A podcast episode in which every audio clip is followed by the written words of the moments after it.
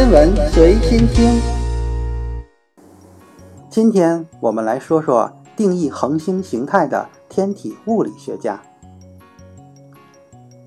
苏布拉马尼扬·钱德拉塞卡，于1910年的10月19日出生于巴基斯坦拉合尔，当时属于英属印度。美国宇航局称他是20世纪杰出的天体物理学家之一。同时，也是最早将物理学研究与天文学研究结合起来的科学家之一。大英百科全书补充道，他与威廉·福勒同获1983年的诺贝尔物理学奖，因为这个重大发现而诞生了当前公认的大质量恒星后期演化阶段理论。苏布拉马尼扬·钱德拉塞卡极具影响力。他逝世后，美国宇航局。以他的名字命名了一个轨道天文台，并以此来纪念他。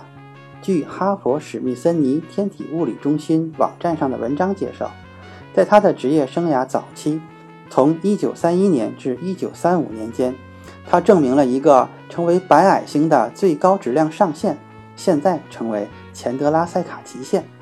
文中解释道，这一发现是现代天体物理学的基础。因为它证明了比太阳更大的恒星必须爆炸或形成黑洞。然而，当他首次提出该理论时，遭到了包括爱因斯坦在内的很多人的反对。他们并不相信钱德拉塞卡的研究结果，即恒星不可能坍缩成一个点。钱德拉在为诺贝尔奖委员会撰稿时，描述了他是如何接触研究项目的。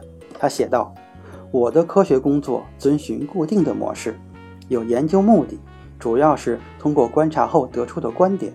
在实践中，这个任务包括我选择的某个环境，这里适合历练，并且与我的爱好、能力和气质相融。经过几年的学习，我觉得已经积累了足够的知识，并且证实了自己的观点。我有一种将这些观点从各个层次梳理并公之于众的冲动。我的一生可以分为七个时期。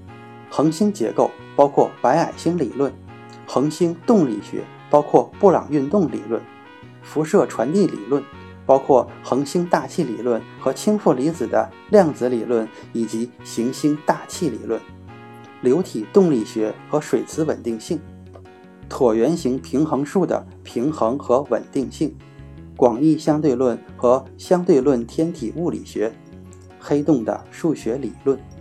钱德拉塞卡于1995年的8月21日去世。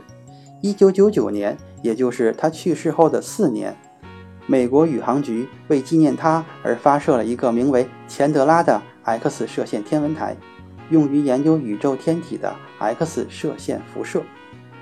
今天的天文随心听就是这些，咱们下次再见。